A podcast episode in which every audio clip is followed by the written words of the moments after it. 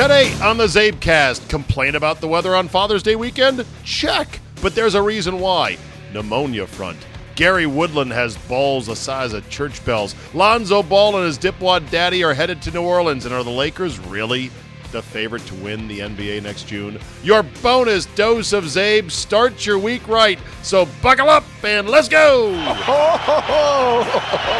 Here we go.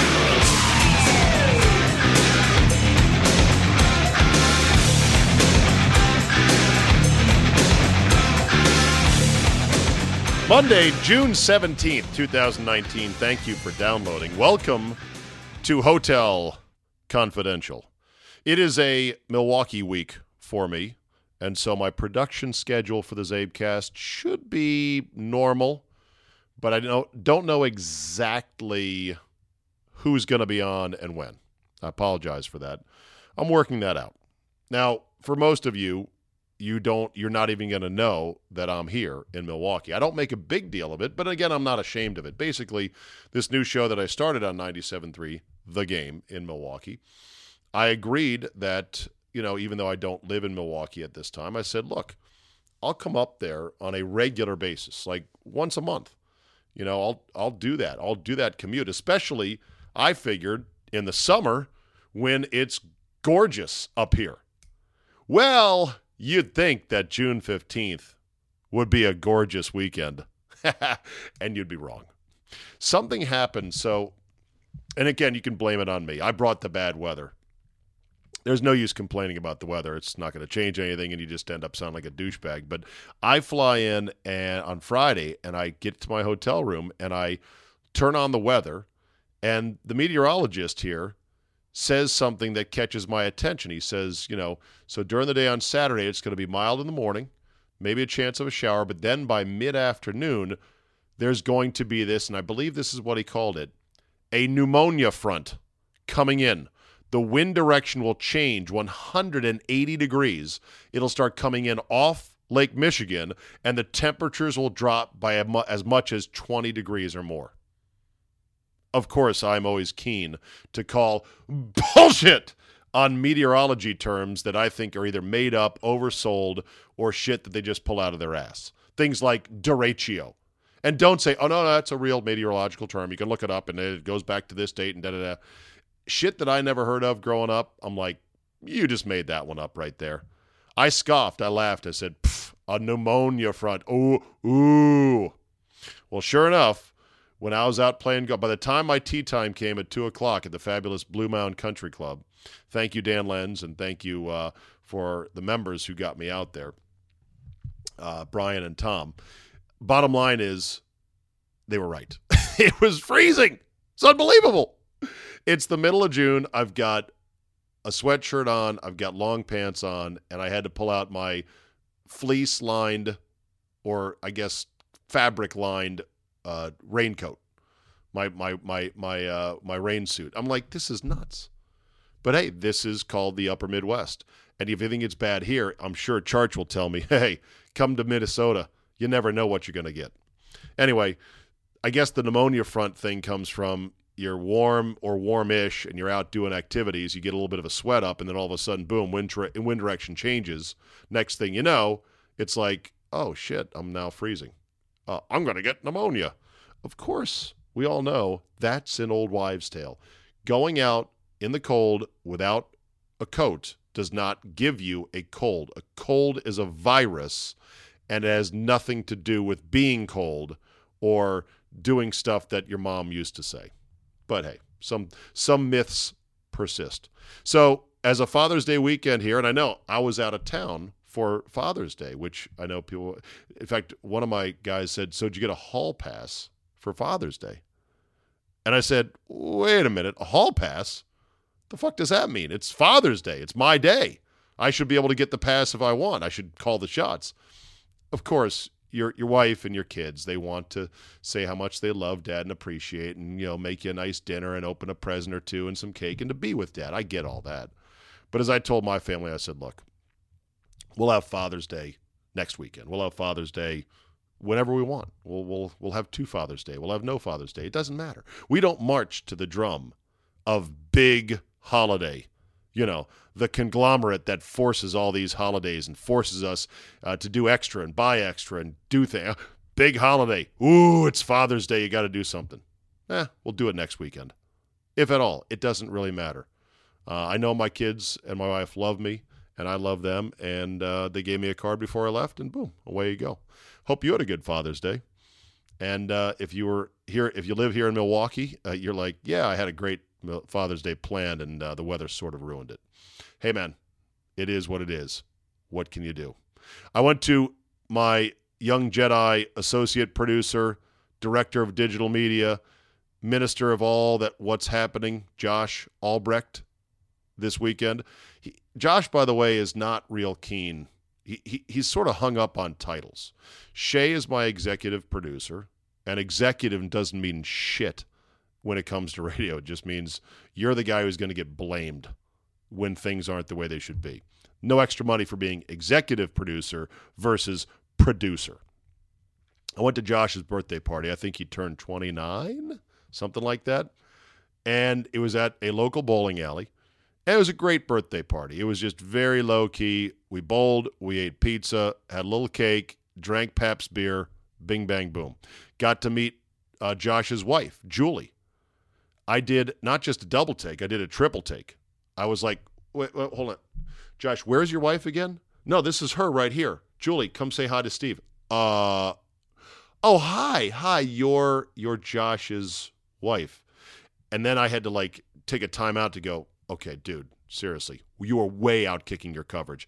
How does this work exactly? I think it's a beautiful thing. It shows you that love is not, and, and Josh is not ugly, but he is a full blooded, full sized, good old Wisconsin boy. And his wife is lovely.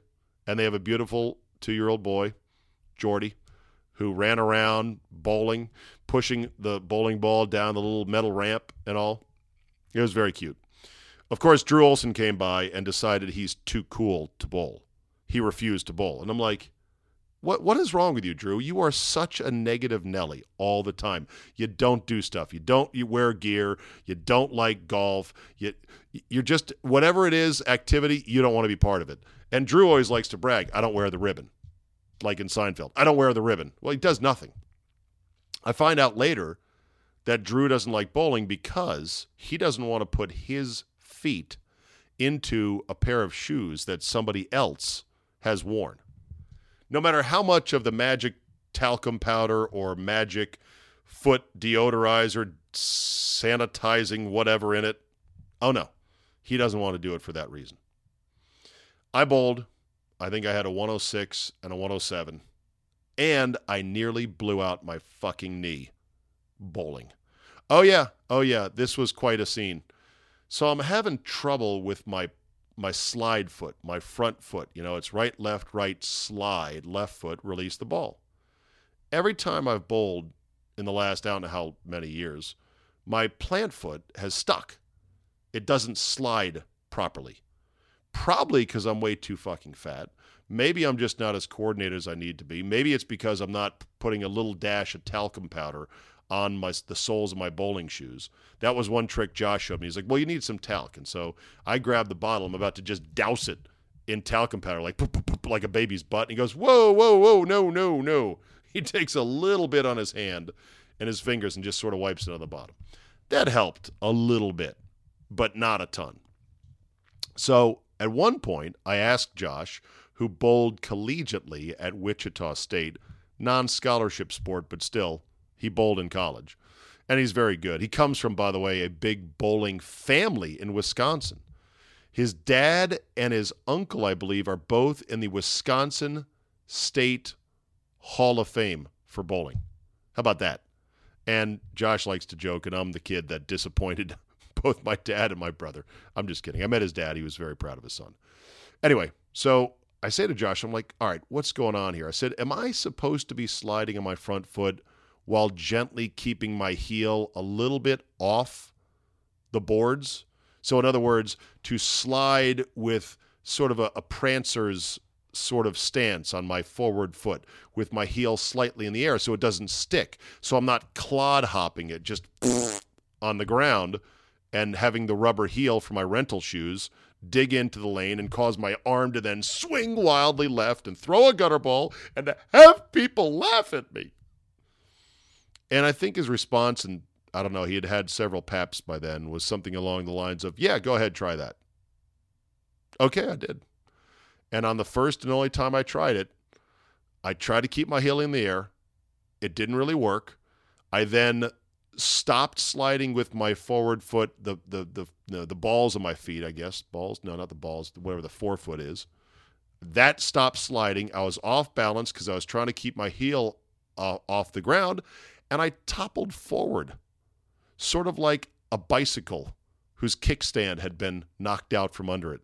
I topple forward. I smash my left knee into the boards. I I tumble awkwardly over the foul line, half into the gutter.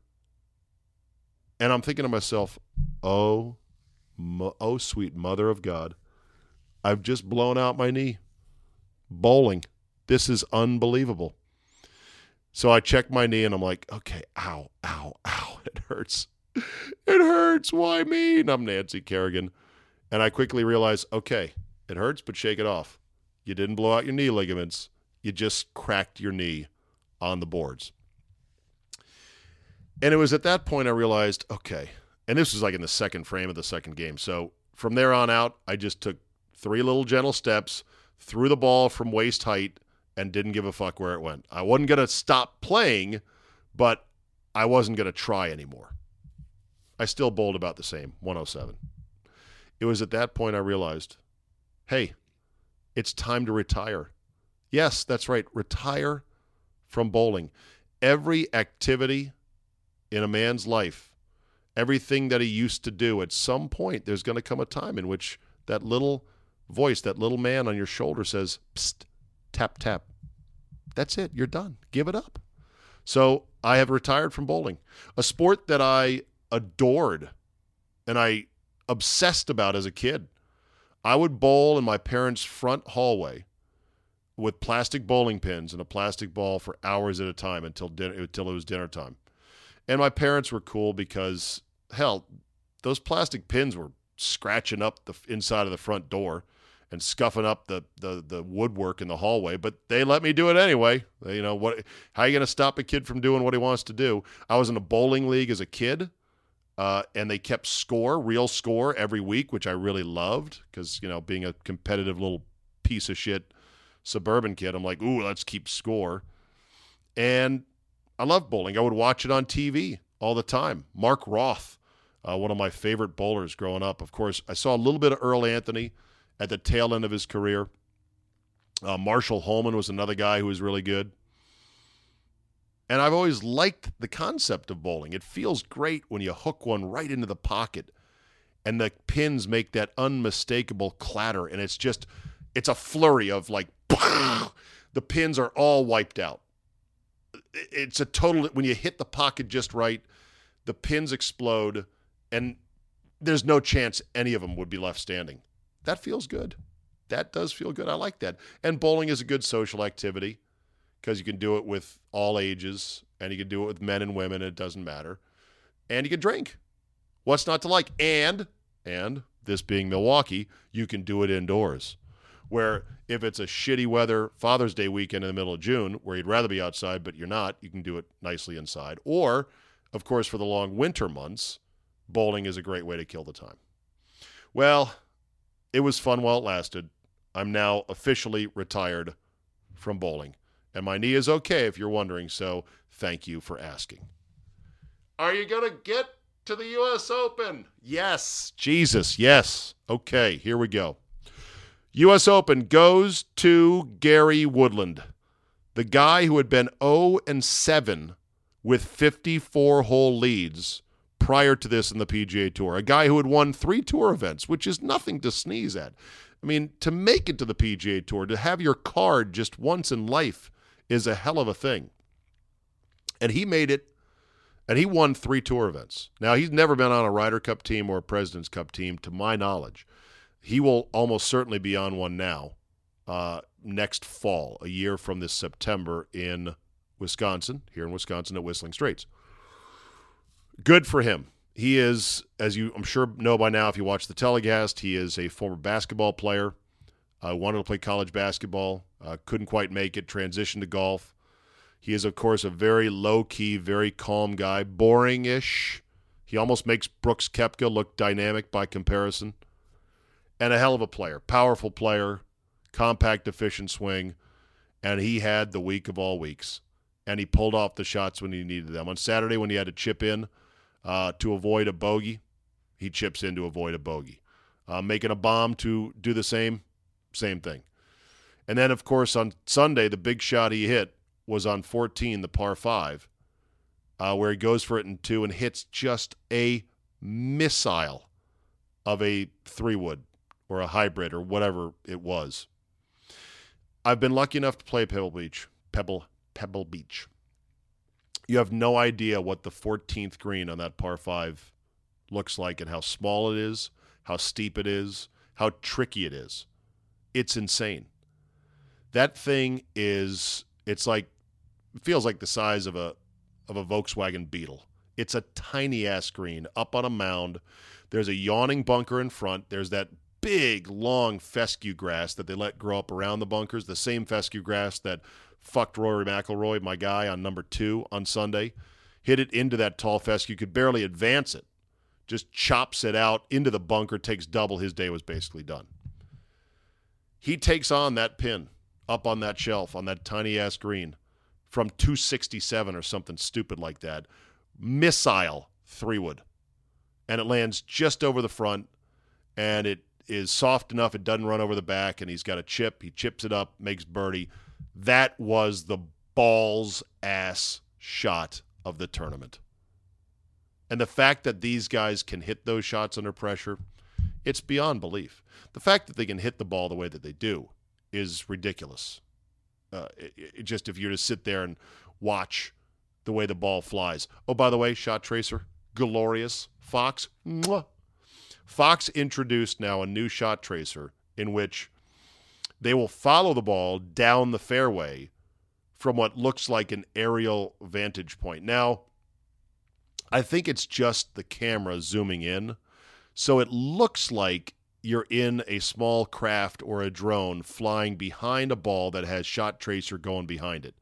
It looks phenomenal. But I think it's just a trick where they take their camera, their wide shot, they shot tracer it, and then they zoom in as the ball's going down the fairway. That look that Fox showed on number six, the par five, unbelievable. It's that is straight ass golf porn for anybody who plays the game. Not to mention all the other super tight, super slow mo shots that I believe were shot at 480 frames per second. Our iPhones can go up to 240 in high definition. And I think they went double that. They did a super slow mo of Koepka hitting it from under the tree on Saturday on 18. That was just glorious. They did the same uh, I believe on Friday for somebody at number six, which was awesome. They had Woodland's chip shot on 17. Oh, forget. So I said that the three wood into 14 was the balls ass shot of the tournament. yeah, that and the chip over the edge of the hourglass green on 17 when he hit a horrible tee shot. And it looked like, oh boy, pressure's getting to him. That chip shot, I don't know if I can explain it to people who do not play golf. There's no need for me to explain it to people who do play golf. Y- you already know. that was to to nip a ball with a 60 degree wedge perfectly off a a lie on the green so tight because he was on the green. He actually got to mark the ball, clean it, put it back, and then he chipped it with a little checkup over a tricky little brow, a little bit of a mound on the edge of the green, up to about two feet. Bang, par. I mean, it's that's sick. If you heard Azinger, he said, "Man, you have no idea how hard this is." So if you don't play golf, that shot was ridiculous, and he pulled it off. And then, of course, he finished the tournament like a boss, like a boss. Three putts to win, and he drains a 35 footer in front of a massive sea of fans up in the grandstands. What a great scene that was.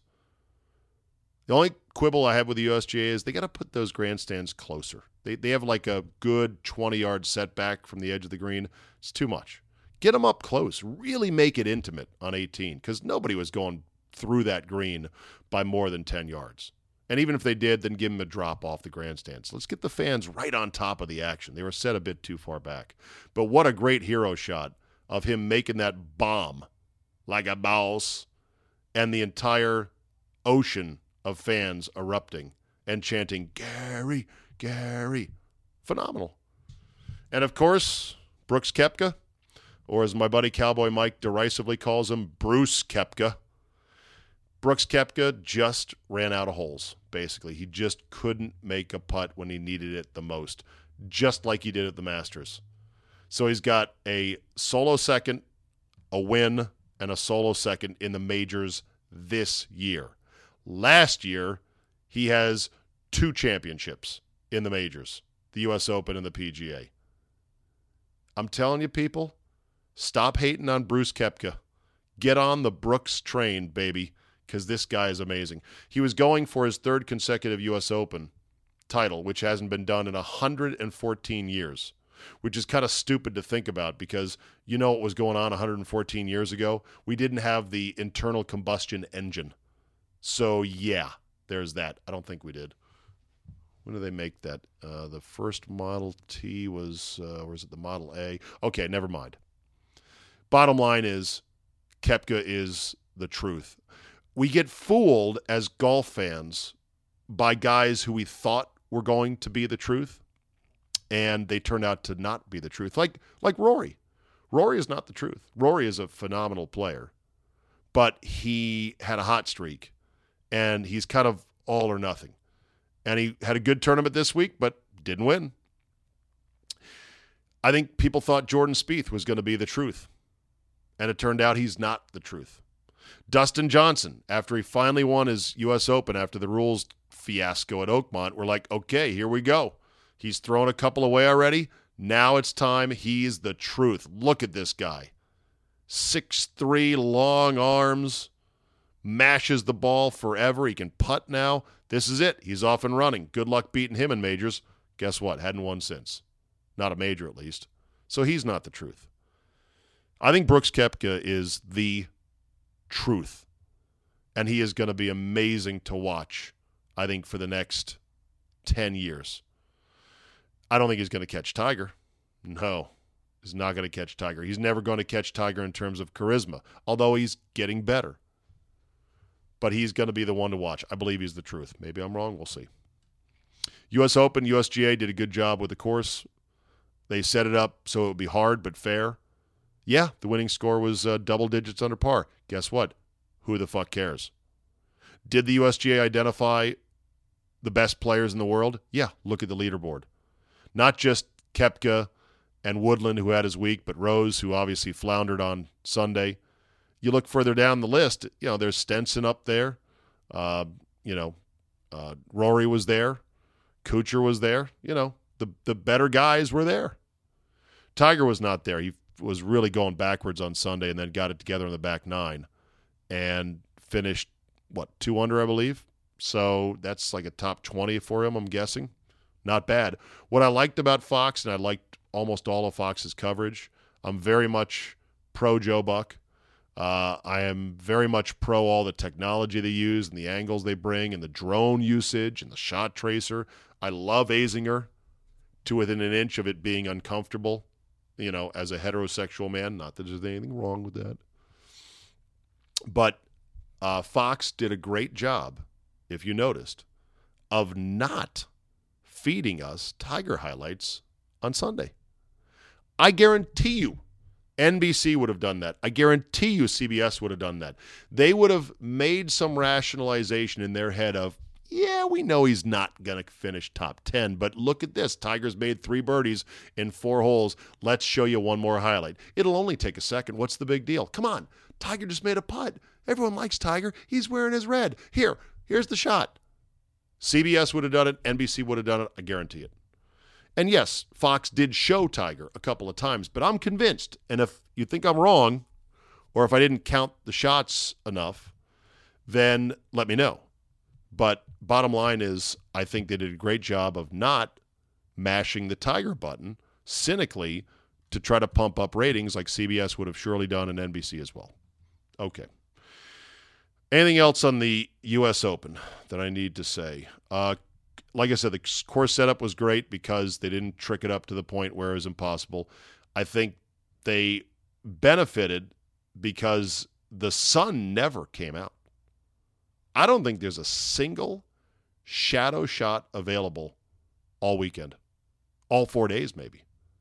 If there is, send me a picture. I don't remember seeing, and I didn't watch the Open stem to stern eight hours a day like I normally do uh, because of my schedule, but I don't believe that they had any sunshine shots at all.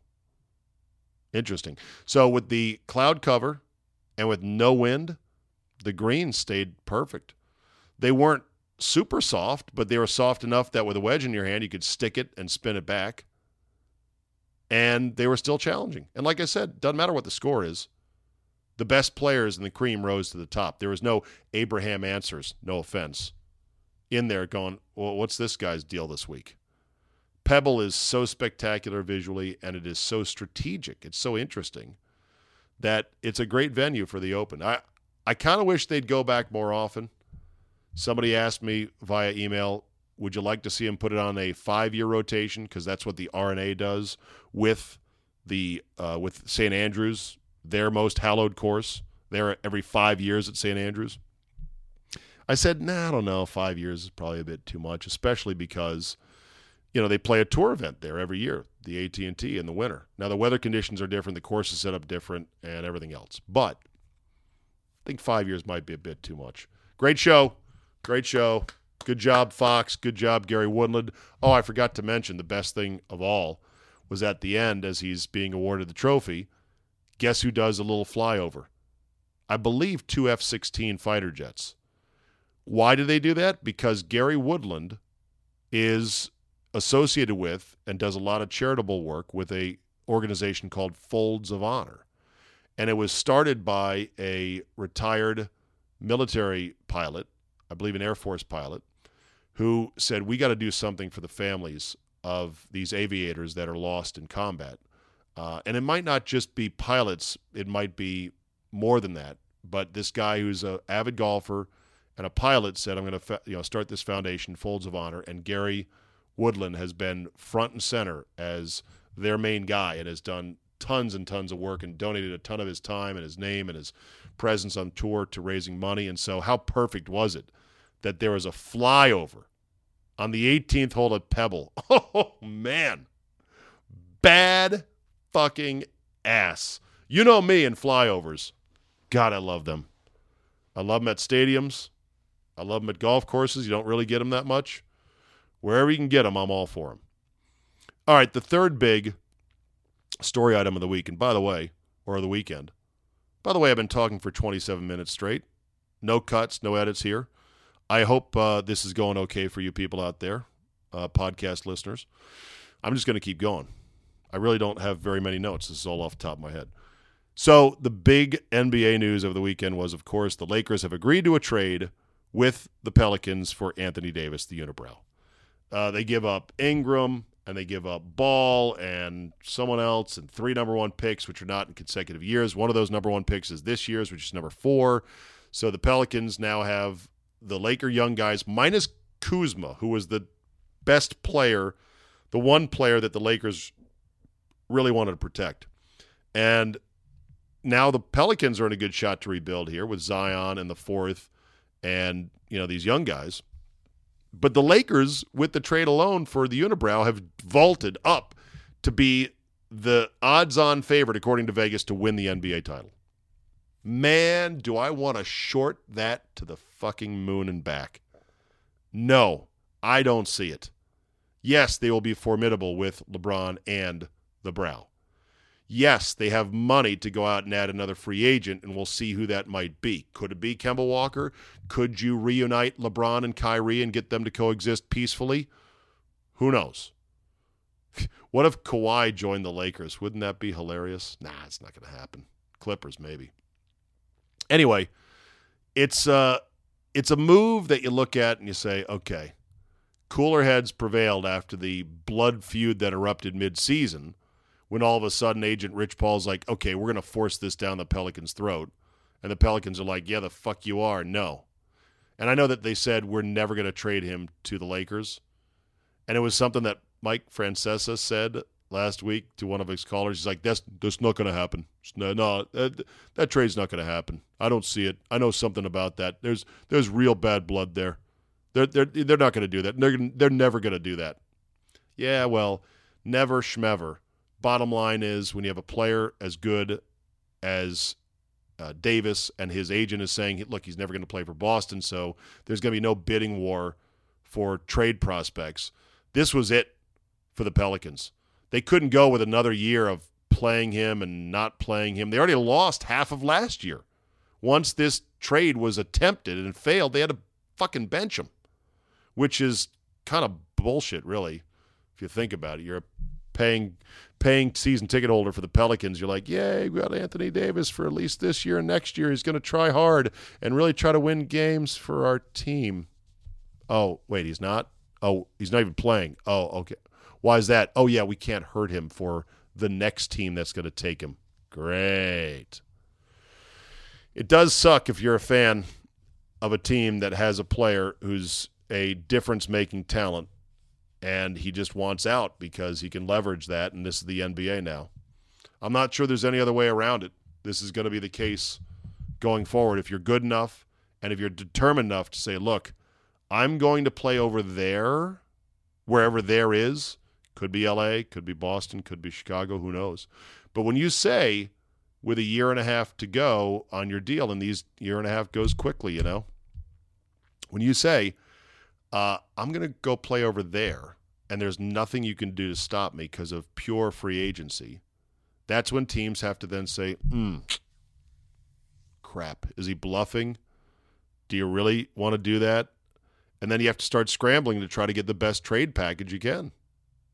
I think the Pelicans did better than they would have based on the trade offers I think I remember from midseason. I don't recall the particulars.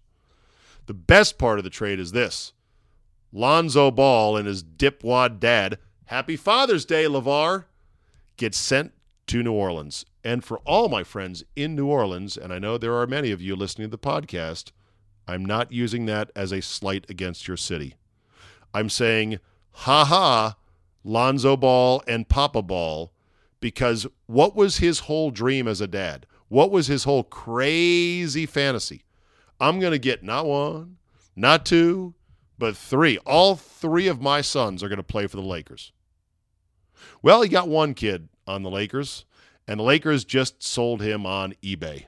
So, yeah. and I know Lonzo, uh, LeVar Ball said the Lakers will never win a championship now because of this. Yes, the curse of Lonzo Ball, like trading, like when the Lions traded away Bobby Layne, the curse of Bobby Layne. You'll never win again. I don't exactly see it that way. That said, okay, well, shit, let's look at the let's look at the NBA landscape. This is the first big domino to fall in the offseason, which is going to be amazing as all these pieces start moving around. With the two injuries to the Warriors and the likely departure of Kevin Durant, Warriors are fucking done next year. In fact, I heard one sports radio host say something which was, I'm sure, a flippant comment, but I didn't think it was maybe the worst idea in the world. I know it would never happen. And I didn't say it was a good idea. I just said it wasn't the worst idea in the world. But one radio host said, Well, I'm sure Steph is tired too, so why don't you give him next year off as well? And at first I go, Yeah. And then I go, What? Wait a minute, actually. That might not be the worst idea in the world because Clay is not going to be ready until mid-season, right? All Star break coming off a torn ACL. Durant's gone gone. Uh, not not sure who else they can grab or spend their money on. I think they've got a decision coming up on Draymond Green sooner, if not later. So they're not they're not it this year. It's I know they say bravely, we're not done yet. Uh, you're done for next year, that's for sure. 2021, uh, then we can talk. 2020, no, you guys are not participating in any meaningful way. Okay, moving right along. Let's see. Denver, Portland, still going to be formidable in the West, but now you got LeBron and the unibrow and maybe star number three to come. Then you got Houston, which it's an interesting deal in Houston. They feel like they've got to shake it up to go farther. They want somebody to take the huge contract of Chris Paul off their hands. Good luck on that. Uh, Daryl Morey fired all of D'Antoni's staff. They're lowballing D'Antoni on a new offer. It's very uncomfortable down there. I'm not sure that they can beat the Lakers. Maybe it is the Lakers in the West. And then if it is, oh, by the way, I'm totally uh, dissing the Utah Jazz. I shouldn't be. But yeah, um, the West is interesting.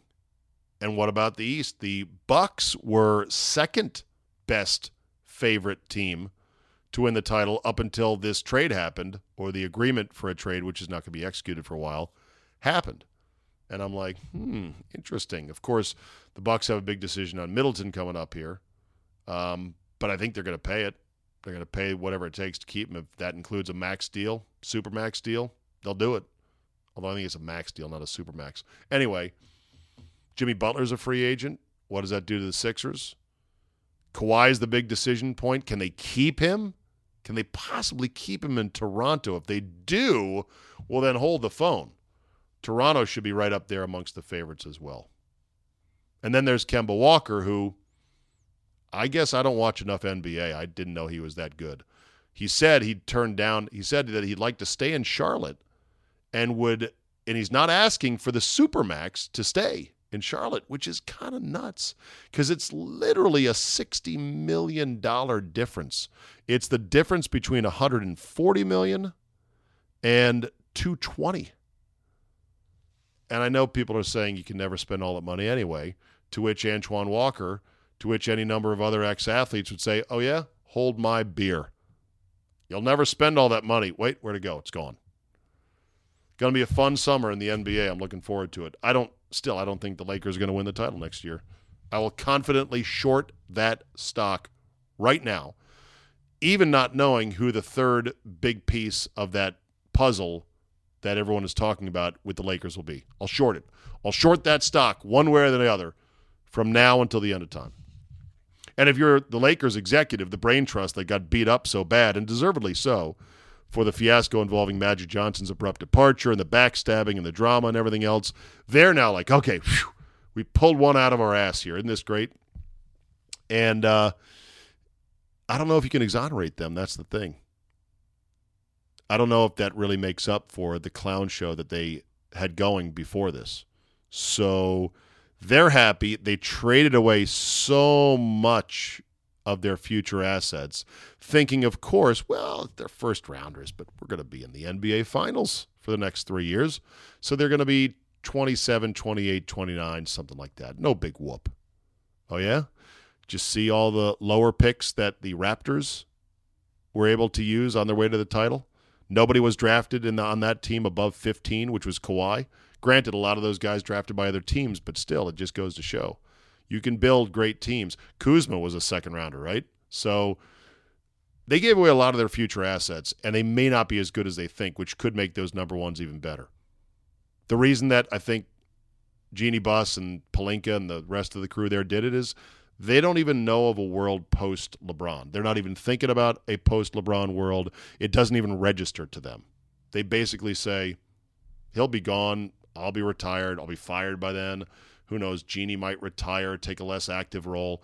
They're thinking we got three more years of this, and then we're either going to win a title with LeBron, have another parade high five, and it's great, or it's not going to work, and then I got to do something else. Certainly, Pelinka will be gone, and anyone not named Jeanie Buss will be gone. I'm pretty much sure as well. So they don't care about all those future assets because they are they don't even know a world after LeBron James. Okay, 38 minutes 50 seconds. I'm going to take a quick swig of my ice cold Diet Coke, if you don't mind. I know I'm drinking Diet Coke. It's bad. Mm. Oh, my God. That's pretty good. That's a 40 minute straight take, top of my head, conversational style. Hope you liked it. No notes, no editing, no nothing. Hotel Confidential. I'll end on this today. OJ Simpson apparently has joined Twitter. well, well, well. How about them apples? He said apparently he wants to set the record straight. Who's going to be the first one to poke, poke, poke at at uh, you know O.J. Simpson and talk shit about the murders? Who's going to at O.J. Simpson and drop a GIF of him making him look stupid? Who's going to at O.J. Simpson and post bloody crime scene photos with some snarky comment? Look familiar? At Juice or whatever his handle is. I know I wouldn't want to do it. Not that I'm afraid that OJ, who is an old, arthritic, overweight man at this point, and apparently mellowed since getting out of prison for this for in Nevada, not the second time, should have been. Well, he was in prison while his trial was going on, or jail. Um, I would not want to poke that bear. And if you're OJ, what good can come of of being on Twitter? Seriously. How come you don't know what his Twitter handle is, Abe? I'll tell you why. I was off Twitter all day on Sunday. That was my father's gift to me. I didn't check it during the U.S. Open. I didn't offer my hot takes during the U.S. Open. I've decided I'm not giving my opinions away on Twitter anymore. Not just because people can't handle them. They think that, you know, 240 characters is not enough to give a full bred opinion. But why am I doing this for Twitter? Why am I throwing this shit out there? Hey, you want my opinions on stuff? Download the Czabecast. Ding, ding, ding. You want my Milwaukee opinions? Download or listen to, I should say, 97.3 The Game, 6 to 9 a.m. local time, Milwaukee, Wisconsin. iHeart app, you can download it off of it. Well, not download, you can listen to it via the iHeart app if you're not in market. Or I believe it's coming to iTunes soon. Not sure about that. Bear with me. You want my opinions on DC stuff? Like, are the Wizards really going to get Masai Ujiri for an ownership stake package that breaks the mold for NBA GMs? Guess what? Tune in to my show from four to seven in the afternoon. I'll just put teasers up there. I'll put I'll put after the fact opinions is what I should do. I should put up one minute, two minute clips of, hey, this is what I talked about today on my radio show. Well, you could have just tweeted that you didn't think the Lakers would still win the title. Yeah, I could have. Could have tweeted that out while I was sitting on the shitter. I could have tweeted that out when I was stopped at a stoplight, not advised. I could have tweeted that out sitting in my hotel room watching the U.S. Open and being distracted from actually the activity that I wanted to do on Sunday, watch the U.S. Open. But I didn't. And it was glorious. So if you notice my Twitter feed being more and more just links, promos for podcasts, shows, etc., guess what? That's on purpose. And if you don't like it, you can go unfollow me to the moon and back. I don't care. I am finally, once and for all, going to let Twitter start working for me. And I'm going to stop reading all that low hanging fruit, all that bad junk food poison. That's all it is. Scroll with a thumb, scroll with a thumb, scroll with a thumb. There is so much good stuff to read out there articles on The Athletic, or books, or a ton of things I could read. Shouldn't be reading Twitter. It's it's absolute junk food. All right, that'll do it for me today. 43 minutes of unfiltered, unfiltered, unedited, straight off the top of my head Czabecast. Not too shabby. Thank you for downloading. We'll get our regular guest rotation starting Tuesday as I get in studio here at the uh, 97.3 The Game studios and get some of our normal people on. I appreciate you uh, bearing with me during that time. As always, get the Czabecast app. It is absolutely free and very good to use, unlike some other companies' apps, which I won't say. And have yourself a great Monday, everybody, and we will see you next time.